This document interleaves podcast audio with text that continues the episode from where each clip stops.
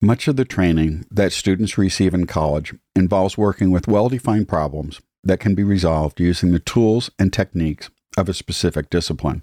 In this episode, we examine strategies that colleges can use to better prepare students to collaborate on the wicked problems they will face in the future.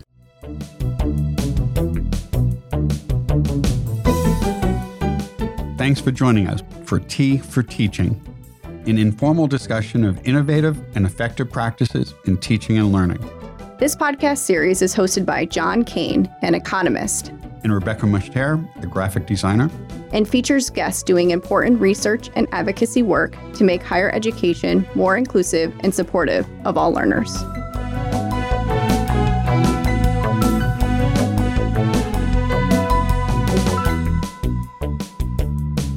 Our guest today is Paul Hanstedt. Paul is the director of the Houston H. Harte Center for Teaching and Learning at Washington and Lee University.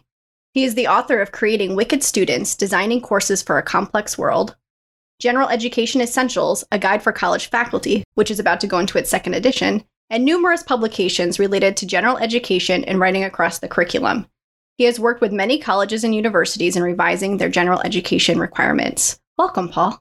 Thank you for having me. I'm delighted to be here. Today's teas are Paul, are you drinking tea? I am drinking tea. Yes! Rejoice! I'm actually normally a coffee drinker, but I'm drinking tea. I was part of the new educational developers for the pod organization, and Jessica Tinklenberg sent out a care package afterwards. And in my care package was a stash tea jasmine blossom. I'd already had a 16 ounce cappuccino today. I thought I better keep it mellow for later in the day. Sounds nice and relaxing. Yeah. I have Yunnan Jig again. I think it's becoming one of my new favorites. I don't have my golden monkey around, so I'm going to have to drink something different. But it is also a golden tip tea. I'm drinking a peppermint spearmint blend today, taking it easy on the caffeine. I don't know why, John. It's halfway through the semester. What is wrong with you? I need some sleep. It's been a stressful semester. We've invited you here to talk about a couple of things.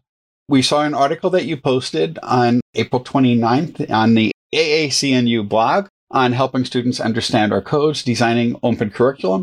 But we also wanted to talk to you about creating wicked students. When that book came out, we both looked at it and read through it, but we were at a really early stage in the podcast. So we weren't quite ready to ask people that we didn't know who were already on our campus or that we were comfortable inviting because they knew of us already. And that's long been on our list of topics that we wanted to discuss. So maybe we can start with creating wicked students. What is a wicked student? Good question. Maybe I should define a wicked problem first. A wicked problem originally came out of city planning, and then it was adopted by engineers because they looked at it and they said, this is exactly what we're dealing with all the time. A wicked problem is a problem where the dynamics are in flux, they're shifting. What the problem looks like on Tuesday and what the problem looks like a week from Thursday can be completely different. Oftentimes the data is incomplete. Oftentimes previous solutions don't apply. Very often, wicked problems are problems that must be solved. You can't let it sit. There's oftentimes contention about how to solve it, how to fix it, and almost always, and this is where the gen ed person in me gets all excited, the solutions for a wicked problem are going to require drawing from a bunch of different fields. So the best example, and it's a horrible example, but everyone will understand it immediately, is COVID. COVID is the perfect, horrible, wicked problem. The dynamics have been changing constantly. Even now, we're still waiting to get around the bend and say, oh, okay, now we've arrived. If it were purely a science problem, we'd be in great shape because we would have been done early this summer. But there's politics in play, there's economics in play, there's culture in play, there's religion in play, there's messaging and communication and images and memes and social media and technology. All of these things are creating a dynamic quality to COVID that makes resolving it very, very difficult. And of course, we must resolve it. So that's a wicked problem. A wicked student is a person who can solve that problem when they graduate from college. But in engineering, what they said when they saw wicked problems is our students need wicked competencies because they're going to face, once they leave university, they're going to face these wicked problems in the field. So much of what we do in education is tame, static. The answer's at the back of the book. There's clarity. So a wicked student is a student who can move beyond simple answers, move beyond solving problems where they know the answer because they've been told the answer, or they know the answer because it's at the back of the book, or they know the answer because they can apply an algorithm and arrive at a solution that's clear. A wicked student is a student who can deal with uncertainty, who can struggle, who can ask good questions, who can draw from different fields, who can collaborate well, and who can, when they fail, pause, step back, deliberate, reconsider, and try again. I have a colleague in biochemistry, Kyle Friend, who talks about what he wants his students to finally know is that he gets it wrong 70% of the time, and that's normal. For so many of our students, getting it wrong is bad. It's failure. And frankly, that's our fault because we create that dynamic. Would you say that most curricula is well designed to create wicked students who are able to handle these problems that are not so well defined, that cross disciplinary boundaries. No. the end. yeah. So many of the systems that we've put in place. In Virginia, it's the standards of learning tests. They ask for certainty and clarity. I'm running a writing pedagogy seminar on my campus right now and using John Warner's wonderful book, Why They Can't Write. And he makes a point that the five paragraph theme, which for those of us with composition and rhetoric backgrounds, is the root of all evil. He says, actually, no, it's just the tip of the iceberg. It's a symptom of the larger problem. And the larger problem is our desire to mass produce education, to make education easy, to make our grading easy, to make learning easy so students can feel like they've mastered it because they've gotten the five facts or the 10 facts or the 11 dates or the four algorithms that they need to understand in order to do well in the class. So, no, I think so much of what we do is tame. So, if we're saying yes, please, to these wicked students, what do we need to do in our classrooms? What can we as faculty implement in our course structures? Yeah, how long you got? so, I have all day if you've got all the answers. And there's a good book on that too that people can refer to. There is a good book on that. Yeah. So, any number of things.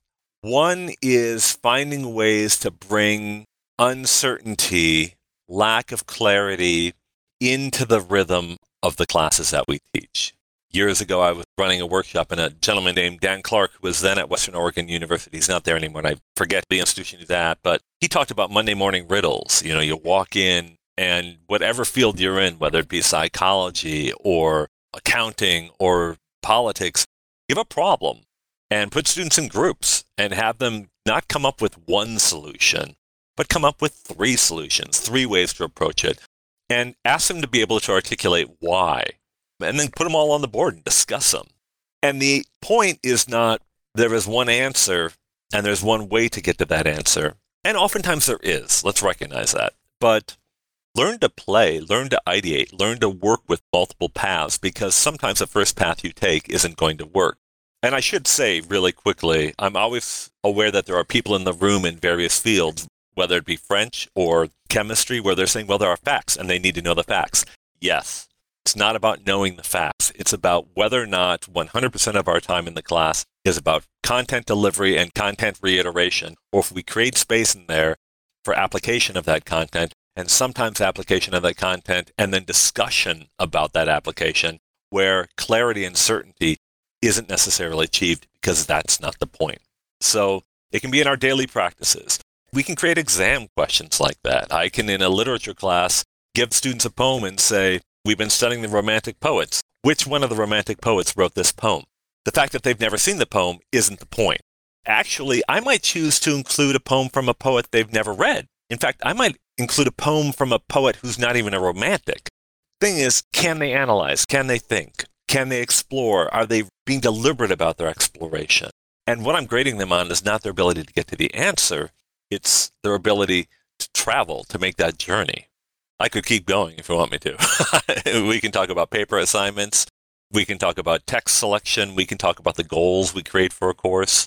When do our goals move beyond content delivery? When do our goals move beyond application? When do our goals move into our ideals. I mean, I didn't go to grad school and then take a job where I was diving underwater for nine months a year in order to just make sure that students could identify passages from Dickens that we'd already discussed. There's more to it than that.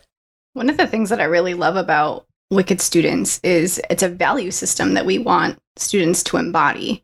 And you've talked about one way of getting at that and offering space for these messier problems or the journey. What are some other ways within the structure, thinking about syllabus, learning outcomes, assignment design, that might continue to embody those values? It's one thing to say, like, we want to do that, but what does it look like when we're actually doing it? Right. Well, one of the things, and everybody's doing it these days, but why not? Here's my nod to Susan Blum and her book on grading. One of the things, if we're going to have this uncertainty, if we're going to ask students to take intellectual risks, if we're going to ask students to not freak out when they don't arrive at the perfect answer, we need to be sure that in our syllabus and in the day to day work of our course, there are plenty of opportunities where the grade is not of consequence, where they are not hurt by the ability to get it wrong. So I talk about ungraded work that happens in the class. I talk about minimally graded work that might happen outside of the class, proportionally graded work where the first time they do it, it's only worth 2%, and the last time they do it, it's worth 20%, but they've progressed and they've gotten feedback. So that would be another one of the ways. Even in things like large lectures, the pause. You're 20 minutes in, you've been delivering content to 270 students, and now you pause and maybe use clickers, maybe use poll everywhere, maybe you simply put that question up on the screen and say, So, how might this apply here?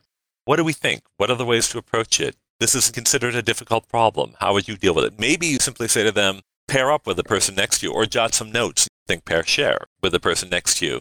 And then you just do a little bit of pointing to the room. You up there in the red sweater, let me know what you're hearing. Keep in mind that we're not looking for the perfect answer, we're looking for thoughtful answers. So those would be two ways.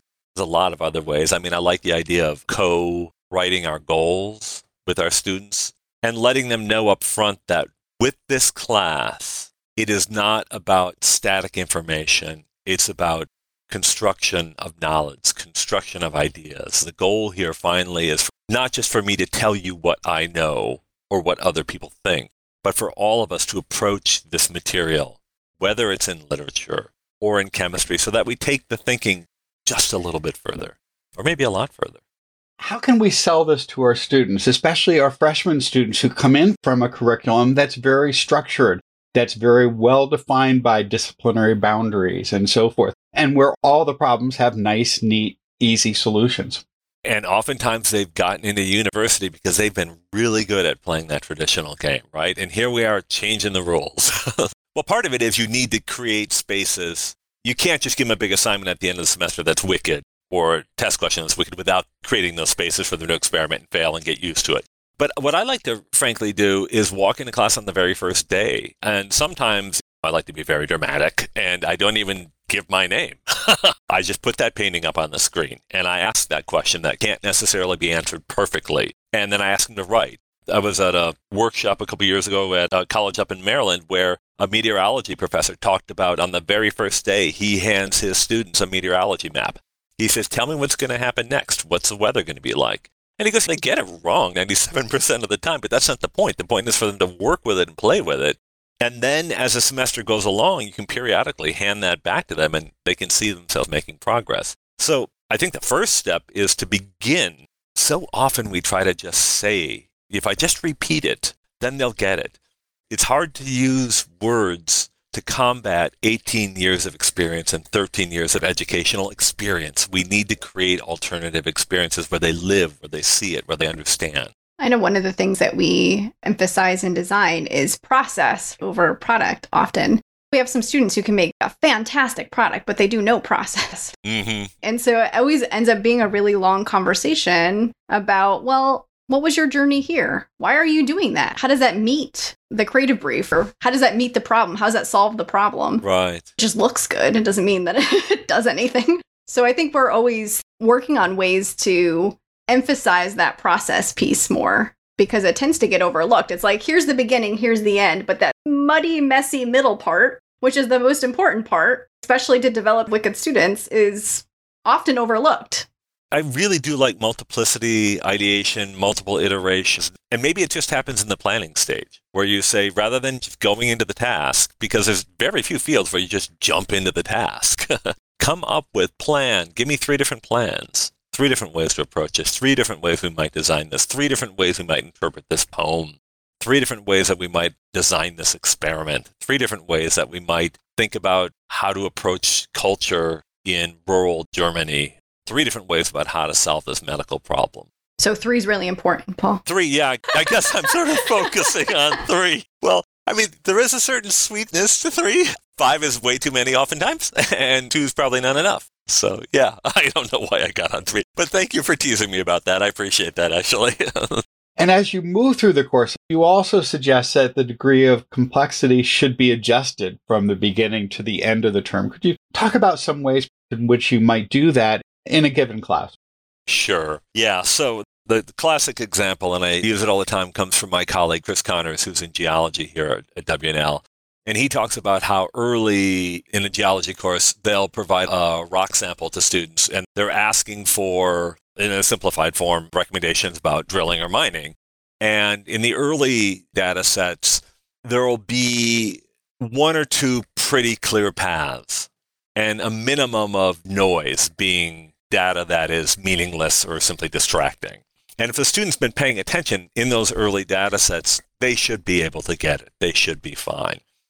Later data sets, middle data sets, they're more complex, more noise, and a multiplicity of reasonable answers, some of which are going to be more self evident than others, and some of which need to be constructed. But the student, if they've been growing, they should be okay. And part of what they need to do is not just say, this is the recommendation I'm giving, but here's the why this recommendation rather than these recommendations. Latter data sets are just wide open, lots of noise, and the paths, the recommendations, the ideas, the thinking, the conclusions that are being drawn really have to be constructed almost from scratch by the students individually. And so that's one example of how progression could occur. Also worth noting that you can increase the degree of difficulty by the level of interaction that you have with students, the amount of coaching that you offer, the number of tips or hints that you provide, how much you're walking around the room, the degree to which you're having them collaborate versus doing it individually. What I love about the geoscience example too is that in many ways it's a, again as someone who works in literature, that's what we do in a literature classroom. When I'm teaching Victorian literature, I begin with a relatively simple Victorian text. And then by the end of it, I'm handing them Eliot, which is millions of words and a lot of noise. And they're having to build these tasks, construct these meanings. And I'll just point out that construction of meaning, that production component where the student is taking it just a step further. They're not handing to me a reading of Middlemarch that they've read somewhere else. They are building a path. They are collecting the data. They are doing that work. And finally, that's what we want. If we're going to graduate these students into this complex, messy, messed up world, we had better have people who can build that path thoughtfully and deliberately themselves. Otherwise, we end up with a situation where some large portion of our nation might be being misled by other people, hypothetically. Definitely hypothetically. Yes. One of the barriers, though, I think, is that our classes and majors and programs tend to be structured very much within very narrow disciplinary boundaries. Would it help if perhaps we had more interdisciplinary courses and activities and seminar courses in most colleges? Yes. And I don't want to take us down a rabbit hole unless you want to go with me. um, general education over the last 40 years, the movement has been away from distributional models that say two of math and science and two of social sciences and two of arts and humanities. Distribution still exists, but the movement has been towards more integration, more blending, more of a recognition that it's not about what content we're delivering, but how that content connects to other content. How I teach a class on artistic and literary responses to science and technology, I'll have a student reading Coleridge's Aeolian Harp and giving me an analysis that ties it to string theory in physics. How do we make connections? How do things blend? So sometimes, yes, majors need to do what majors need to do. I want to come back to that in just a moment. But Gen Ed can do a better job of just replicating what majors are doing.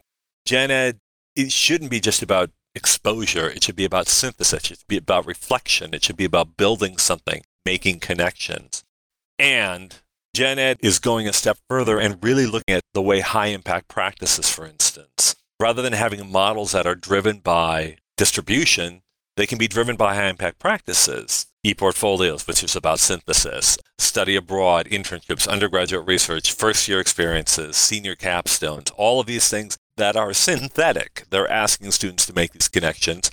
They also push students towards agency, towards really doing the work themselves. A student abroad, one of the reasons that's a high impact practice is because from dawn to dusk, they have to cope. Just leaving their dorm room, leaving their dorm is a complex act. Getting lunch is a difficult, challenging thing where they have to assume agency and do it. So, right now, though, I just also want to step back and talk about majors because I referenced that earlier. Let's face it, increasingly majors are becoming interdisciplinary. They're either doing it by building interdisciplinary majors, biochem, gender studies, environmental studies, but even within majors, they're recognizing the ways that they need to bring things into play. I mean, psychology has shifted from being a social science to more of an art science because it's bringing neuroscience into play.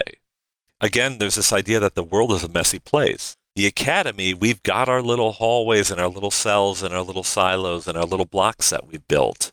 Those are very convenient for us.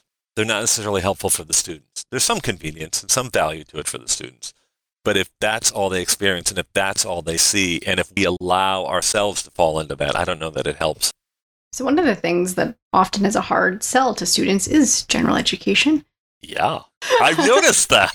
It's advising time around here. So, helping students identify things outside of their major that maybe they might be interested in exploring or might be useful to them in these wicked problems as they leave the institution and go into the profession. What's some advice that you might have and making that sell towards general education is part of the issue the way our general education is structured, so it's not a good sell, or is it partly just communication? Yeah. I'll deal with the communication question first. It is definitely communication. We spend a lot of time on the what and very, very, very little time on the why. I mean, in so many places, if it's not literally a box check, it'll have a brief description of the humanities and then it'll be onto just a list of courses. And frankly, I would say that if you've got a particular learning outcome or goal for general education that you want students to meet, and you're trying to impress them with how important this idea, this value, this goal is, and then you've got 700 courses that can fulfill that requirement, I'm sorry, that's a mixed message because it basically says this goal is incredibly important, so important that anything can fulfill it.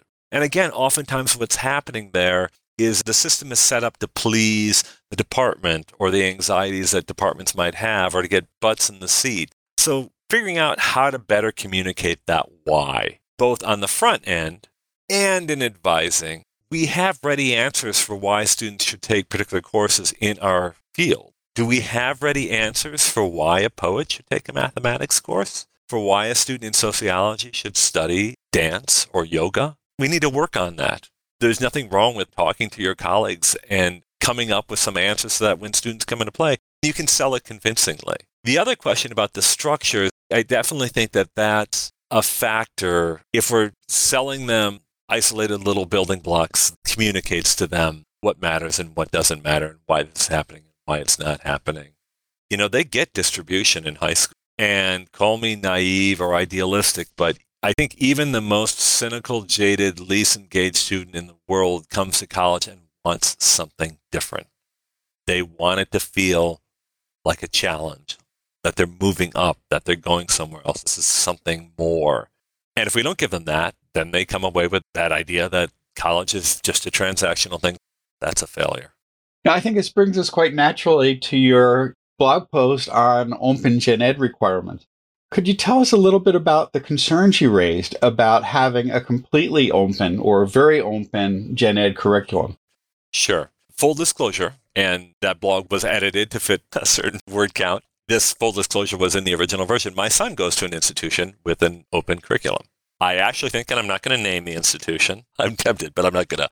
I actually think this institution does an extraordinarily good job of advising so that students, no matter what they're studying, are pushed and encouraged to go into and take courses in different fields. So it can work really well. A couple weeks ago, my daughter and I were visiting colleges, and she was someplace where the guy ended the tour by saying he was there to study economics. He said, If you told me a year ago I'd be taking two classes in classics and really enjoying them, I would have laughed in your face. That's a win. That's a well done job. So open curriculums can work, and I want to be careful not to just dismiss them completely. Part of the issue with them on the faculty side of thing, I think it's a missed opportunity. Because it means that faculty from different disciplines and different departments don't need to be in conversation with each other. I think that's a loss and that's unfortunate because the more we talk to each other, the better our teaching all around is going to be. But really, for me, the major concern has to do with students. Not all students come into college recognizing the value of that liberal arts component, that liberal arts dimension that is so much a part of the American educational system and has been almost from the start.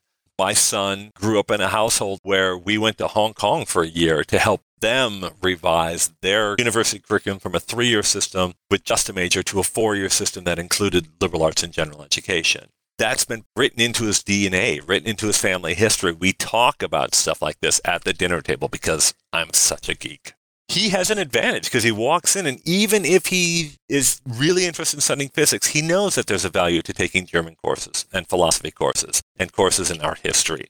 So for him in an open curriculum, there are not going to be any signposts. As bad as a really highly structured curriculum might be, there are a lot of signposts. This matters, this matters, you need to do this, you need to do this. In an open curriculum with no signposts, the student who has that level of knowledge, that insider knowledge, they're going to be okay. The student who walks into that setting for whatever reason without that knowledge, maybe it's because they're from an immigrant family that isn't familiar with the tradition of the liberal arts. That phrase doesn't even necessarily mean anything to them. Maybe they're from a first generation family. A young woman that I know actually came from a family where her parents had both gone to college but they were running a business and that was really their focus. And so this idea of the liberal arts and the value of liberal arts just wasn't part of the conversation that they had. Perhaps it's because students come from a historically or structurally marginalized background. I don't know. Of course, we want to be careful about essentializing about any groups. But the fact of the matter is, if we have an open curriculum and we don't have some guardrails in place, we're not paying attention. It can be inequitable. Certain students are going to benefit powerfully. Other students are not going to benefit as much. That's wrong. We're educational systems, we're educational institutions. Our goal is to progress everybody forward, not just to allow the privileged to continue to be privileged and the less privileged to continue to be less privileged.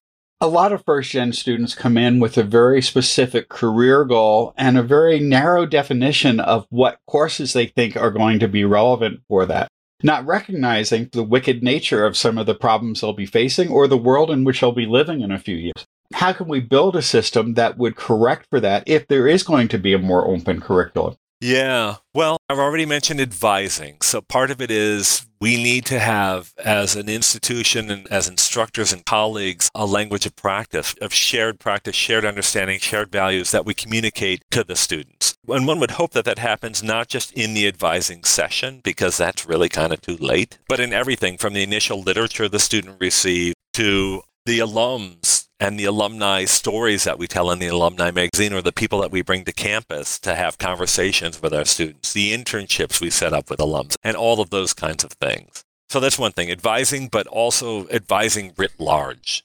I also think we need to create some spaces where reflection and integration is going on. So maybe it's a completely open curriculum, but maybe in order to sign up for your classes next semester, or maybe in order to complete your work as a sophomore or as a junior or do your senior thesis, you have to have a reflective component that kind of puts some of the pieces together, that does that sort of integration, that synthesis. Students, they're so busy and they're doing so many things sometimes we can reflect, but oftentimes we're just doing. And so, where do we build those moments to make sense? James Zull in The Art of Changing the Brain talks about how there are educational experiences and they're really just data until the students integrate it and reflect on it. And at that point, they move from data to knowledge, meaningful knowledge. So, where do we create those spaces to make meaning out of the experiences that they're having? Kate McConnell, ECNU, says assess and then disaggregate your data. So those are three things that we can do advising, reflection, assessment, and disaggregation. Finally, when I talk about this in the essay, and this is one of my favorite metaphors, my colleague Rich Grant, who's a physicist at Roanoke College, and he's actually now the acting dean of the college, he talks about how students come to college with all these experiences, some personal, some educational, some social, some related to social media, and they've got this box of puzzle pieces. And again, on some level, they want meaning, they want purpose, they want to know how all these pieces fit together. If all we're doing in college is just dumping more puzzle pieces into the box, I don't think that's success. Some students will thrive with that. Other students will not. If our goal is to make sure that everybody thrives, what can we do that's deliberate and thoughtful? was reflecting a little bit on what you asked John and then also the way that you've been talking about gen ed and wicked problems, Paul. And I was thinking I was a first gen student who didn't give a crap about gen ed. I remember I had a couple things I was interested in, so I curated in a way that followed my interests, but I really didn't see a lot of value in it until later on when I had an opportunity really to work on a messy problem, to work on a wicked problem. And that was in a class that was cross listed between geography and architecture. There you go. And worked with community organizations. And then all of a sudden I was like, oh, I need to learn all of these things. Like then I had a to do list of things I needed to learn. Yeah. And so they did a great job there of bringing the messiness of life into the classroom. I've got a friend who's an architect and a very good one. And every time he moves up the ladder in his organization, the problems get messier and messier and messier. And almost from the second stage, he wasn't prepared for it. So, how do we bring that messiness into the classroom, into the academy, into the curriculum? That's a great example. I love that. It's making me think like having a really messy problem really early in a college education would be really important to getting students on board with the idea that you need to learn a lot of things. Mm-hmm. have a lot of different kinds of experiences. And there are increasingly places that are doing that. I believe Plymouth State is in the first year, they've got a seminar that deals with the messy problem. In the Netherlands, almost all of the university colleges, the small liberal arts colleges and the larger universities, have problem based and project based curricula for gen ed, where students are taking these things on from the beginning. That's interesting too because that means a gen ed class has been designed as a gen ed class from the start and not necessarily a major class that slots into a category. Yeah. In gen ed reform, really one of the stickiest questions is how do we determine what counts as a gen ed class or not? And in some institutions, if it's a gen ed class, it has a gen ed prefix and designator, and it is a gen ed class and nothing but. And on the other extreme is, well, anything can count as gen ed. And then in between, you've got models that have core courses and distribution courses, and the core courses are gen ed specific. Regardless, and the line that I constantly give to gen ed committees as they're doing revisions is if you've got gen ed goals, you have to structure an apparatus, a process, a protocol in your course approval that honors those goals unapologetically. And that's hard because you've got departments pressuring you. But if we're going to do it, we have to do it. You can't just give it lip service and let whatever count.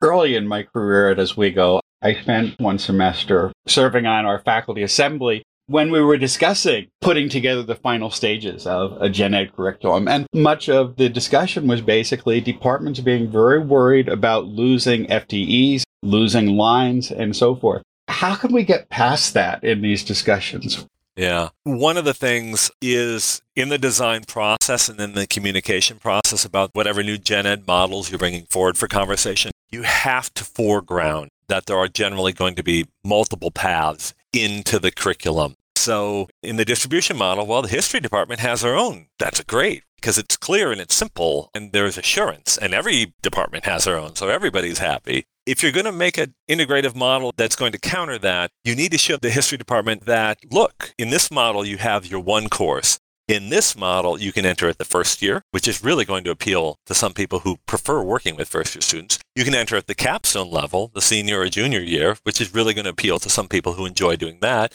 Or there's these interdisciplinary courses over here, which is going to appeal to some faculty who enjoy doing that. Or there's these hobby horse courses over here that might really be interesting for people who have never been able to teach the bizarre esoteric topic of their dissertation in a gen ed course, but now you can. And the beauty of that last one in particular, my colleague Hedley Freake, who is retired from the University of Connecticut, he's a chemist. And he says, if you give me an option between teaching Chem 101 yet again or teaching gender and nutrition in developing nations, I'm going to take that latter course all the time because it's more engaging to me. It's more engaging to students. And this is shocking, but the more engaged students are, the happier they are and the happier I am. But you have to really be deliberate about foregrounding those multiple entries and the benefits of those multiple paths. Again, it's the simplicity of the algorithm and all the experience we have with that safe, reassuring algorithm versus, oh, this is new and it's different and how do we clarify that idea with more than just words? We just had this conversation on my campus yesterday. Sounds like a wicked problem to me. It is. Education is a wicked problem. And it's terrible, right? Because I was thinking it's not because education's a solution, but clearly we've got podcasts, we've got conferences, we've got discussions. It's a problem, it's a challenge. It's fluid, it's dynamic, it's changing constantly. The opportunities, the challenges, it's all, gosh, you teach your nine o'clock class and it goes perfectly. You teach the same thing at 11 o'clock and it's a disaster. I mean, you know, why? Because students are wicked. There's a chemistry there that we can't control, a dynamic that we have to work with. But I love that. And this is it. I mean, wicked problems are engaging. They engage us emotionally, intellectually, socially. They're exciting. The brain reacts to them. We like puzzles. The part of the brain that wants to solve, that appeals. And I do think that that, again, if we're thinking about changing the way students think, about education, if education is static, you hand me this and I hand it back, that's disengaging. And a certain number of our students are not going to see the value of that. If, on the other hand, we say, here's a problem, can you solve it? That's powerful. And it's fun. It's fun. For them and for us. Yes. Dare I say, education is fun. Wickedly so. so we always wrap up by asking the big, huge question what's next? What's next? I think we're all still recovering. I mean, of course we are. But even those of us who haven't been ill, the brain, our sort of cognitive power is still depleted. So naps, naps are next. I'm very excited. I mean, I just got the contract for the revision of the General Education Essentials book last week, and I'm just delighted to be able to take that on because it came out in 2012. I wrote it in 2011, and in those 11 years, my thinking has really evolved. And so I'm looking forward to seeing where that goes. I am always with the wicked pedagogies and the wicked problems, thinking about when I do workshops or something, I'm always collecting or trying to collect the examples that people use. So I kind of think, where can I go with that? Is there another way to approach this? Are there different modes of communicating that can be brought into play? I don't know. So recovery and exploration and maybe trying to find some of the joy that was threatened, if not deleted. Yes, more joy, please. Yes, please. and chocolate. Yeah. it's a good side. It is, yeah. Well, thanks so much, Paul. We've really enjoyed having this conversation, and you always bring great ideas to the table. Well, thank you. I very much enjoyed chatting with you. We're really happy that you've joined us.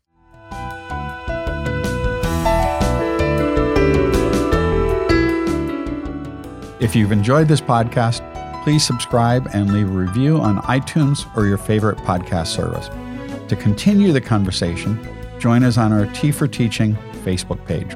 You can find show notes, transcripts, and other materials on teaforteaching.com. Music by Michael Gary Brewer. Editing assistance provided by Anna Croyle.